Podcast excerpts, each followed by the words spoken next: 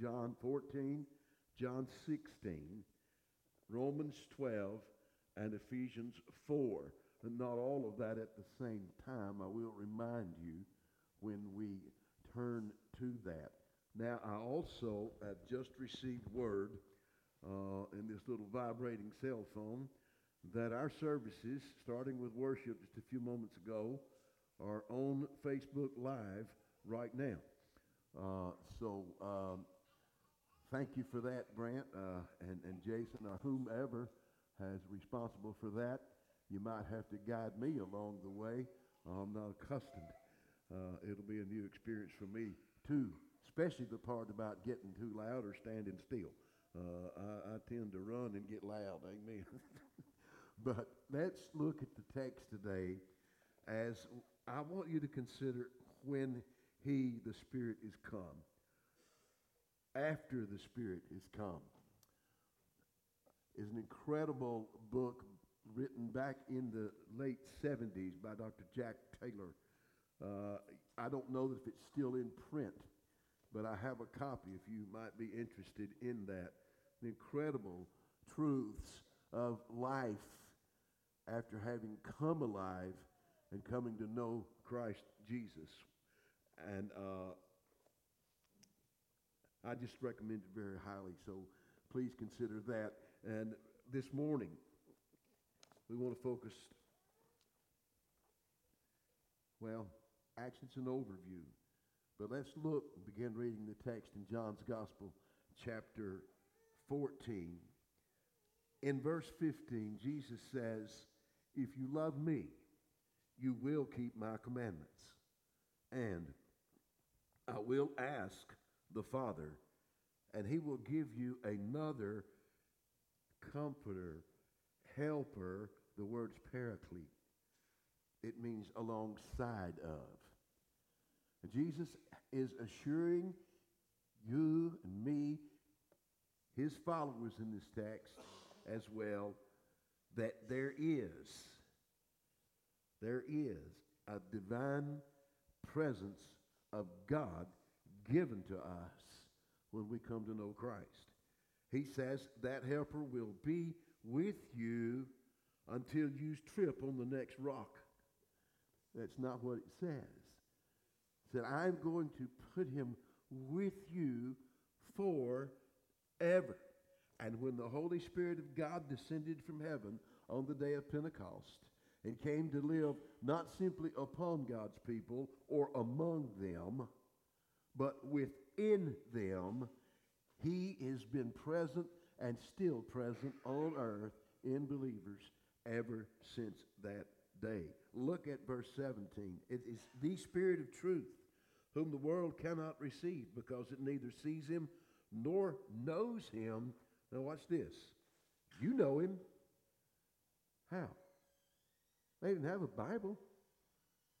You know him, for he dwells with you and will be in you. So here's Jesus speaking prophetically with respect to the Holy Spirit. He says, in essence, right now, I'm with you. We already know from Luke's gospel and preaching there that Jesus walked in the fullness of the Holy Spirit, that he totally depended on the Holy Spirit. We, we already know that. Now, as Jesus speaks with the approval, with the authority of God, because he is God, and because God the Father, God the Son, and God the Holy Spirit, as we know the Trinity, are indeed the Godhead, he says, among you, but he, future, will be within you. It's an incredible thing, as I call your attention to Ephesians 4, verse 30, that Paul, when writing to the Ephesians, the believers there, he said, Don't you grieve the Holy Spirit, by whom you are sealed until the day of your redemption. That's final redemption. Jesus is simply saying, well, he's simply saying a whole lot of things right here. Number one, God is coming within you, God the Holy Spirit. Paul refers to him in Colossians as Christ in you, the hope of glory. Uh, more and more references that accentuate and bring out this one prophetic, one, excuse me, one powerful truth, and that is simply this that when we speak of the Holy Spirit, we're not talking about some thing or some it. We had this discussion years ago. We were here. We had a visitor here. I remember it very plainly. We sat right over there. The man made the statement in the meeting. It, it doesn't matter to me whether the Holy Spirit is a he or an it. It does matter. It matters every bit. He is God eternal. And Jesus said, Look, I'm going to the Father. He's coming to you. Now, he's going to start, and we'll go over this again in just a moment, when he convicts you of sin. He's going to start when he regenerates you, born of the Spirit, not of the flesh, not of the will of man, but born of God. The conversation with Nicodemus, you must be born again. And there you have it, and there you know that much already. But what do we learn from that? That that Holy Spirit being a He has personality. And if you tell somebody you're a believer, listen to me what you're saying. Give me your eyes, guys. You are saying, according to Scripture, that me, I, who was dead in sin, have been made alive by the Spirit of God. You're saying that Christ lives within me. He's not just a subject to be discussed, he's somebody to be dealt with and someone to deal with you. you you're, you're saying, I am sealed until the day of redemption by that Spirit. You are saying, I am certain, I am secure, I am safe. The Old Testament prophet said it, gospel songs have said it. I am sheltered in the arms of God. And I think of the promise of God of how he oh, will be looking. A little speck in 18 when that lump of clay that God showed Jeremiah had a little speck in it. It said the clay was marred. The potter never threw the clay away. He just removed the speck and the text is careful to say he took it again, the same lump, and went back to work and molded a vessel unto his own honor. God is at work within you only because, first, he lives within you, and that is the testimony of every believer. So that's what makes sin all the more serious that we would dare profess Christ in us and demonstrate a totally opposite of our own confession. But look, Jesus is specific. He's going to guide you into all truth. Just move right on over, if you would, please, to verse 25 of the same chapter in John 16. These things have I spoken to you while I'm still with you. But the Helper, the Holy Spirit, whom the Father will send in my name, he will teach you all things. Now, this is specifically uh, uh, important to me, and I think more uh, scripturally and within its context, uh, worthy of bringing out. He, he says that he will teach you all things and bring to your remembrance. Now, what are those next few words? All that I have said unto you. So the first question is to whom is Jesus speaking? These disciples. Now Jesus assures them at that point, guys, listen to me, you that face the scoffers with respect to the authority of Holy Scripture. Jesus said he will guide you in all things, and he will bring to remembrance all things that I've said to you. And so it was after the ascension that these same people began to write what we've come to know as Holy Scripture as the New Testament because they looked at Jesus, John said, because they handled Jesus, John said, because they heard what Jesus, John said, because as Peter wrote, we were with him in the holy mount. we saw him transfigured. And we have for you now an even more sure word of prophecy than that. How many of you believe that Christ cannot lie and did not lie? His assurance to these guys, you will remember what I've told you. And so we see how Luke wrote it down. As a physician, he was also a historian. He wrote it down as historians do. He authored the book of Acts. And then there's John, and there's Matthew, and there's Mark. There's, you know the rest. You know the rest. So we have, by the entire promise of God, the complete promise, and by the permission of God, and, and as a matter of fact, just simply by God's sovereign choice, we have within us God, the Holy Spirit, to guide us into all truths. Now, there's a lot to say about that, but he got more specific. And I want to turn your attention to John's Gospel, chapter 16, speaking of the same subject. I'm going to, just for context sake,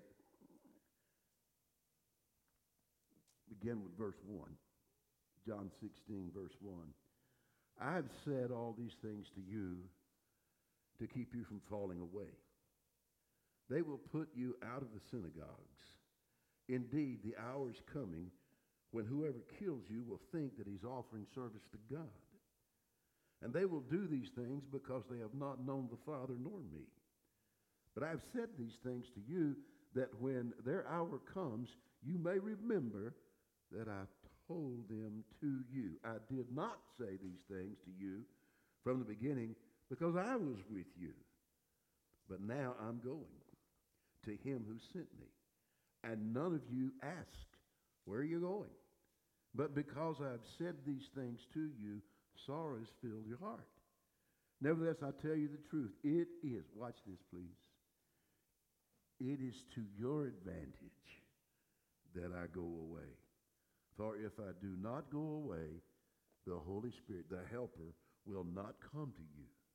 But if I go, I will send him to you. Now, what are the effects? What? The Holy Spirit's coming. When? After Jesus ascends back to heaven. What do we see as the result of that? When he comes, three specifics. He, the Spirit, will convict the world concerning sin and righteousness and judgment and judgment concerning sin. Because they do not believe in me concerning right i didn't read that right. Excuse me. Let, let's do verse 8 again. And when he comes he will convict the world concerning sin and righteousness and judgment to come. Concerning sin because they do not believe in me concerning righteousness because i go to the father and you will see me no longer concerning judgment because the ruler of this world is judged. Just think with me just a minute. The Holy Spirit will come because you do not believe. Uh, the Holy Spirit will come because of sin. Listen, stop just a moment. And don't you dare accuse me or anybody else accuse me of downplaying the authority of Holy Scripture. But Abraham didn't have a Bible. Noah didn't have a Bible. Moses didn't have one, though he wrote five books. Amanda's already spoken to some of them this morning. What are you saying, Jim? Paul didn't have a New Testament till he wrote it, half of it. What are you saying? This is easy. This is easy. God has always used his spirit to convict men of sin. Always. He teaches us in Holy Scripture that he places his spirit among people. In Romans 1, he even says to the extent so that no one is without excuse. The scripture says that all have sinned. I have, you have. Our story, as I've said a zillion times, written on the same page of Holy Scripture. Why is it that sin will bother some and not bother others. It is because of the truth that it is not just a spoken word, it's God's eternal word empowered by God's eternal Spirit. And when God's Spirit convicts you of sin, friend, it's time to repent. It's time to repent. So he says the first assignment will be to convict men of the truth. They have indeed sinned. Second thing, he says, of righteousness. Well, now, what, what, what does all that mean? Well, let's just look for just a minute.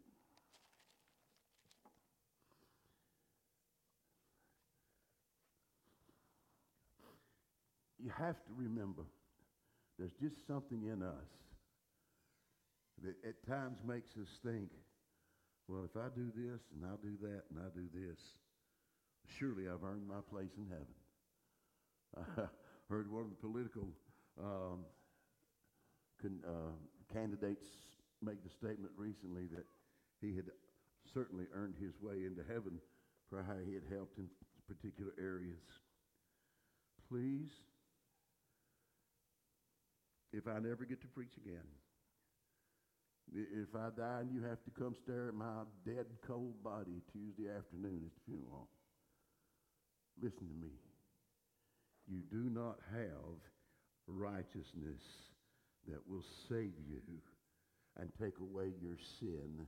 You have no way of achieving, if we can use that word, and that's careful, you have no way, excuse me, of receiving salvation except by God's own precious love that is unconditional and as God's free gift of grace to you. You cannot achieve righteousness. It's not in you. It's just not there. What does Jesus say would convince you of that? The Holy Spirit of God. Holy as opposed to your unholiness and mine. Holiness. So here we have the three, three, three particular areas of ministry. He convicts us of sin because we don't think we have any. He convicts us of righteousness because we think we got it made. Then he convicts us of judgment to come. Now, what's that all about? It's about the simple principle, beloved, that because of God's holiness, sin must be judged.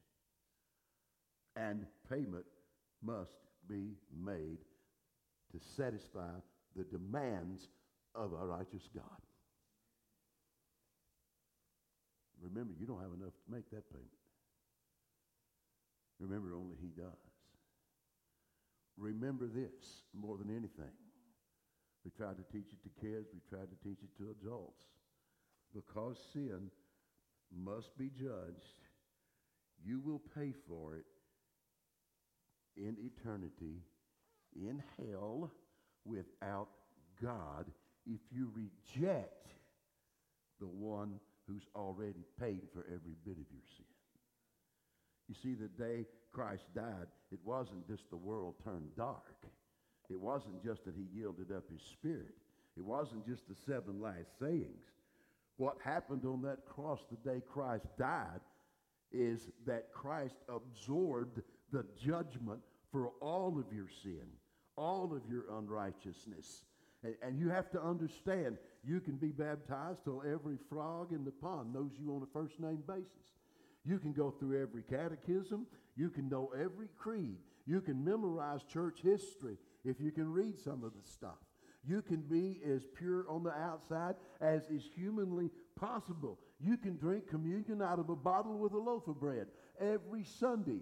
But there's no salvation in asceticism, in mysticism, and in legalism. There's only salvation when the sin that eats you away has been paid for, and the only payment for that penalty is Christ Himself.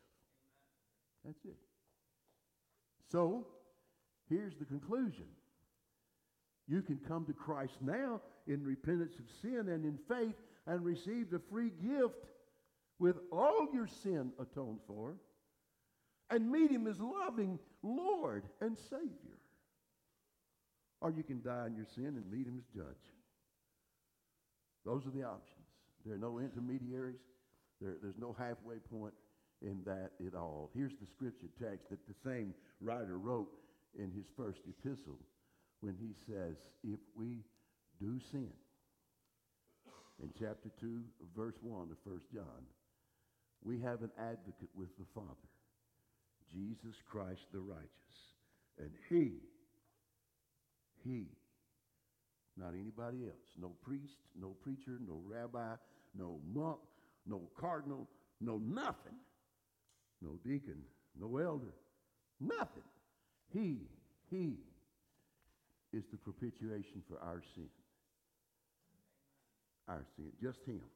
And not ours only, but the sin of the world. So let's define propitiation. In its context, it means more than just sacrifice. It means acceptable offering. Can go all the way back, even what Amanda mentioned in Leviticus this morning. Those offerings that God required were all pointing to the one offering that would take away our sin. That's why, that's why we read the book of Leviticus, to see what God was saying from eternity past to eternity future. Catch this, people. Only one sacrifice for sin that'll meet the demands of God. And get this, he paid it. He paid it. He, he, say it with me. He paid the price. He bore the judgment. We sit around here, we ought not to even discuss who's spiritual among you, or who's the most righteous among us, or who's who in the kingdom, and who's who in the church. We've all sinned. We're all unrighteous. There's none that doeth good. We're like sheep. We've all gone our own way, but thank God there is a Savior who dwells among men. Listen to me, Amanda, with what you spoke of with respect to sinners.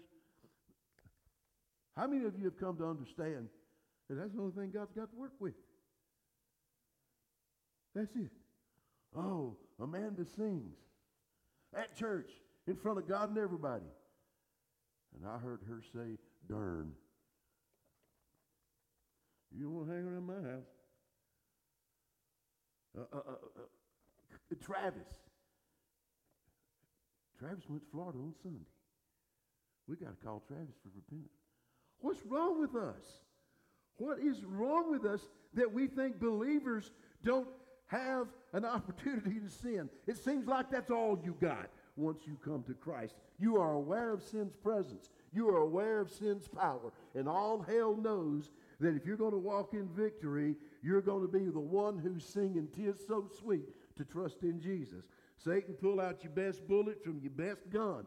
Fire your best shot. You cannot penetrate the forgiving, redeeming blood of Jesus Christ that has satisfied the righteous demands of a holy God. He is Lord of all, or he's not Lord at all.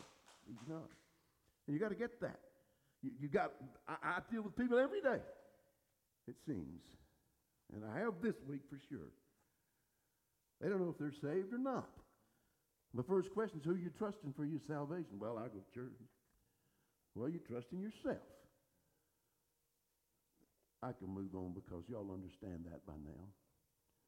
Y- y'all know this.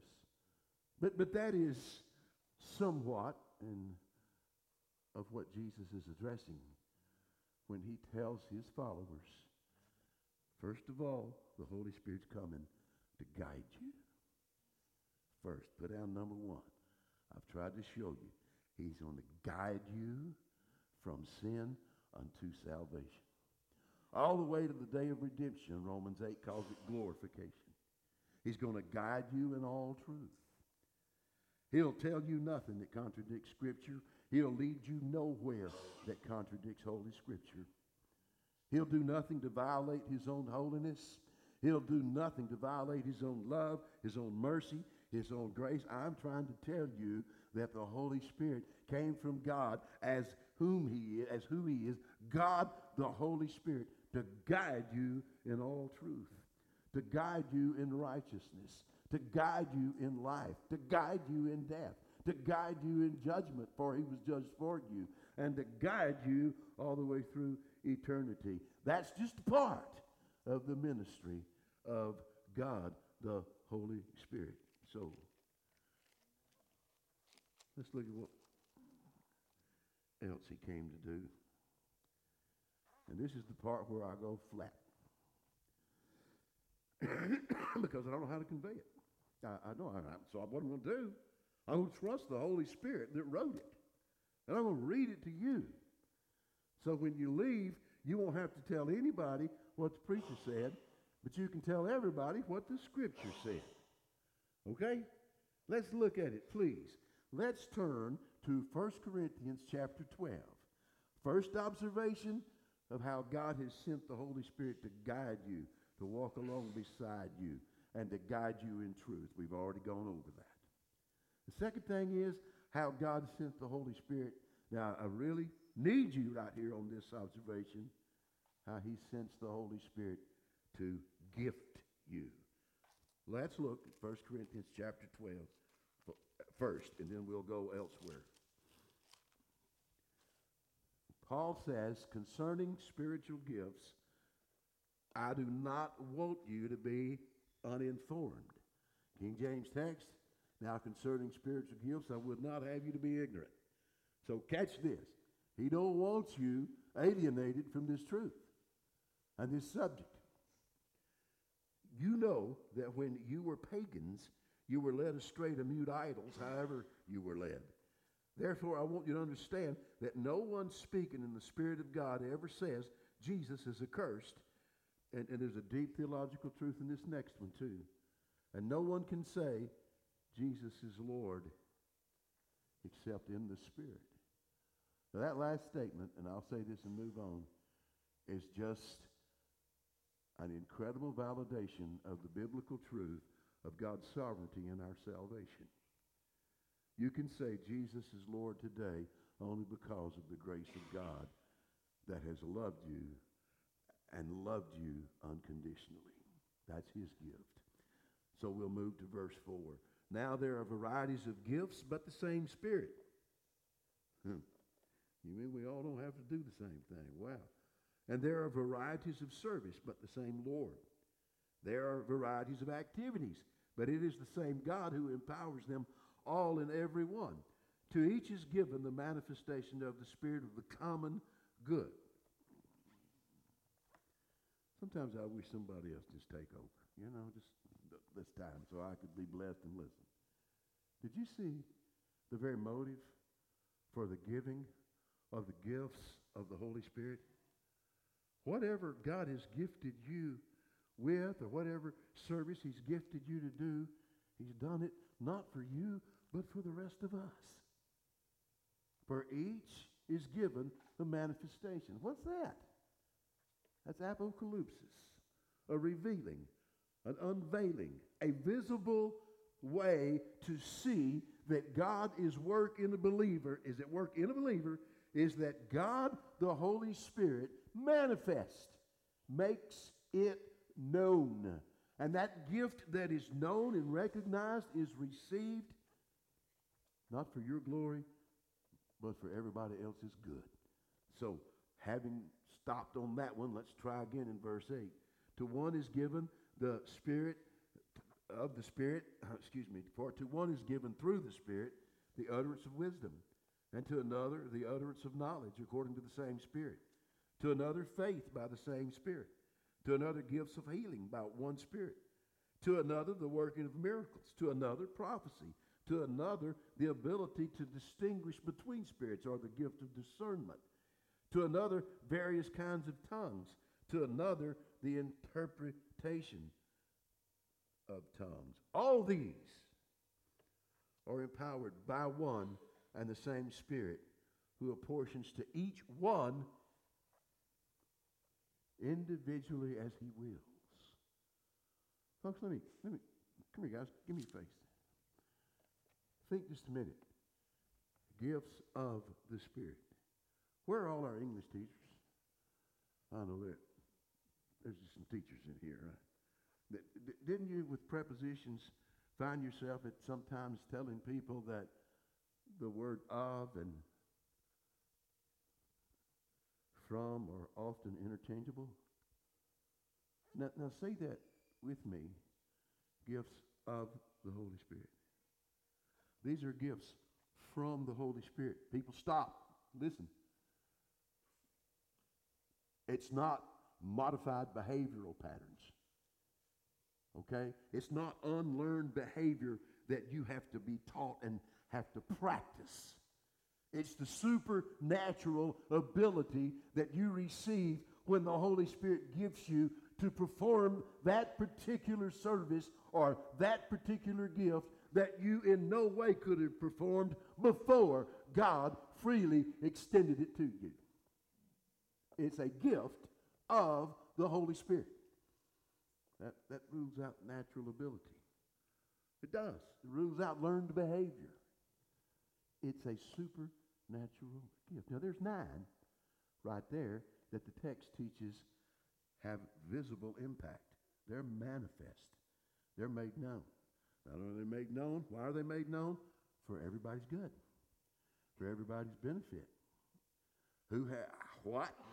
Does everybody have the same? Nope. Nope. But he says to each is given these gifts by the Holy Spirit as he wills. Have, have you come to a place right now that you are willing, this is a careful question, you better give a careful answer.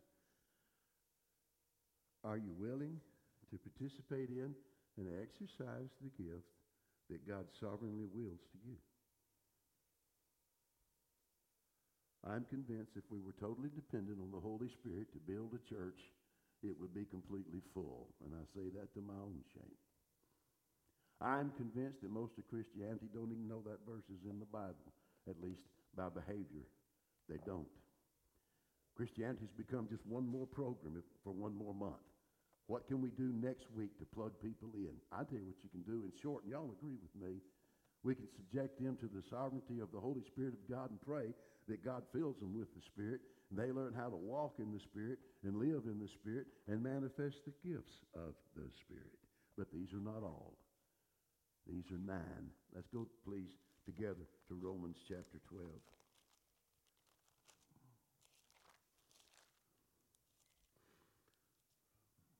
Beginning with verse 4. I see I'm going to have to cut this one short here in just a moment. We'll finish this whenever the Lord leads. Verse 4, first, uh, I'm sorry, Romans 12.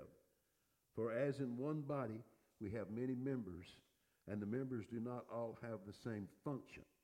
So we, though many, are one body in Christ, and individually members one of another.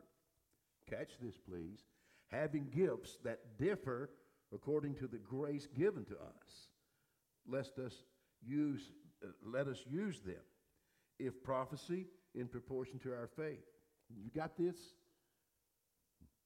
Many members, one body, different gifts, used appropriately, used appropriately uh, and, in, and, and individually, he says, though they differ according to the grace given to us, let us use them. If prophecy, in proportion to our faith. If service, in our serving. Now, you didn't see these two gifts in, in, in, in 1 Corinthians. Uh, you, did, you did see the one of prophecy. But now he's talking about service.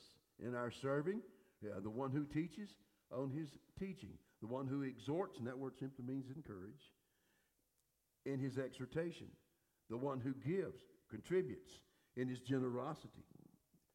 King James text says, you have the gift of giving, then give liberally. The one who leads with zeal, the one who does acts of mercy with cheerfulness. Let's stop just a minute and pause our hearts. These, these are so simple. This is such, this is just simply a demonstration of Christ in you. I come to lead you, I want to do it with zeal. I come to show you mercy, I want to do it with joy. Cheerfulness, not, no, I'm here to show you mercy. I hate I had to come. Or nothing like that. The one who exhorts, encourages. How many of you can think of somebody you'd just rather not be around tomorrow because you know they're always down? Don't raise your hand and testify. Just, just, nobody wants that. Here, here, here is something that is so incredibly important. There are more gifts waiting to be distributed. Who wants them? Talk to me. It is your assignment. It is your blessing. It is the will of God. And then I want to read to you from Holy Scripture not only what these gifts are, but if you'll focus for just another couple of minutes, I want you to see the effects of these gifts according to the Holy Spirit Himself who authored this. Here are these gifts that we've read. What are their effects? Let love be genuine. Abhor that which is evil. Hold fast to that what is good. Love one another with brotherly affection. Outdo one another in showing honor. Be patient in tribulation. Be constant in prayer. Contribute to the needs of the saints and seek to show hospitality. Bless those that persecute you. Bless and do not curse.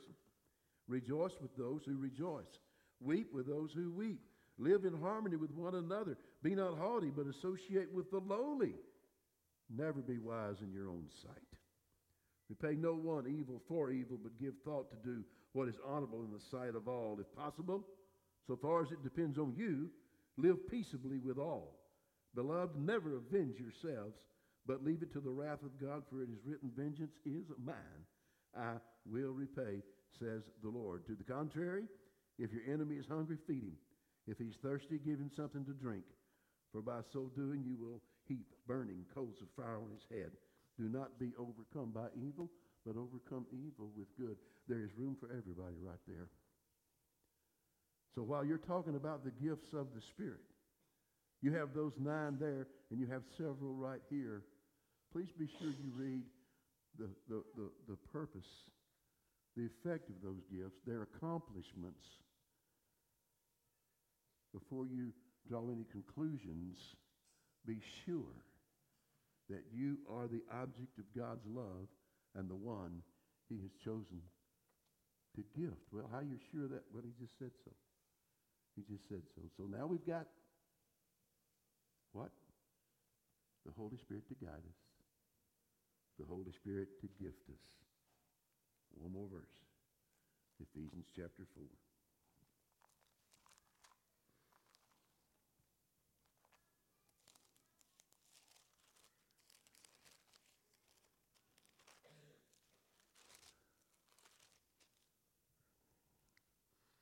Verse 9. It'll be four or five verses. He says, in saying that he ascended, Christ ascended, what does it mean but that he had also descended into the lower regions, the earth? He who descended, now mark this down just for future. He who descended is the one who also ascended far above all the heavens that he might fill all things. It's just a simple question. The same one that descended from heaven to earth is the same Christ that ascended, ascended from earth back to heaven. That's what the verse means. Okay?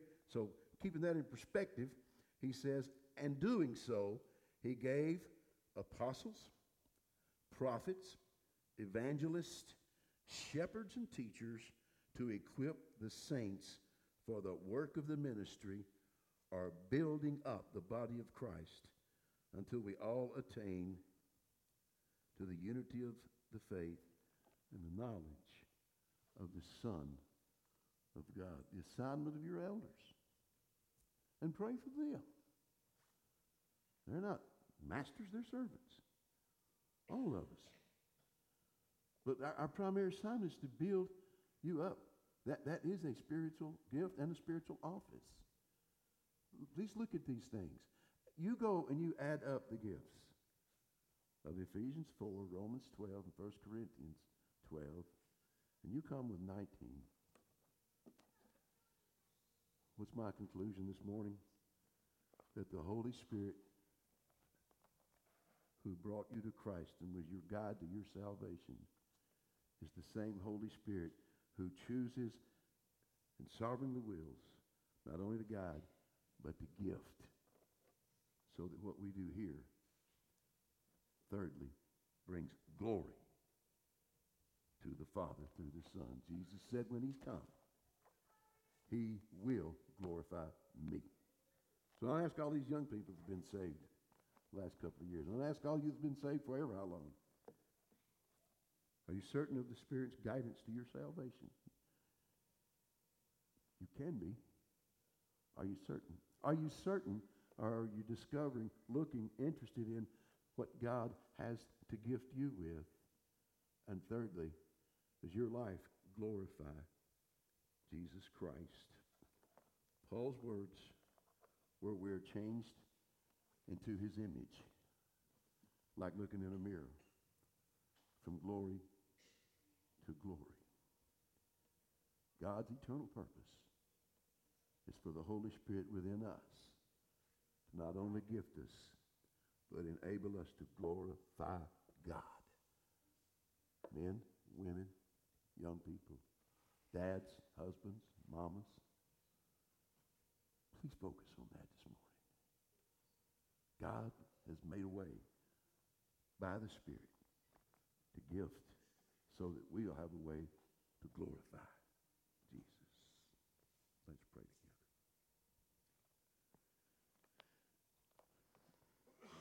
Now, Father,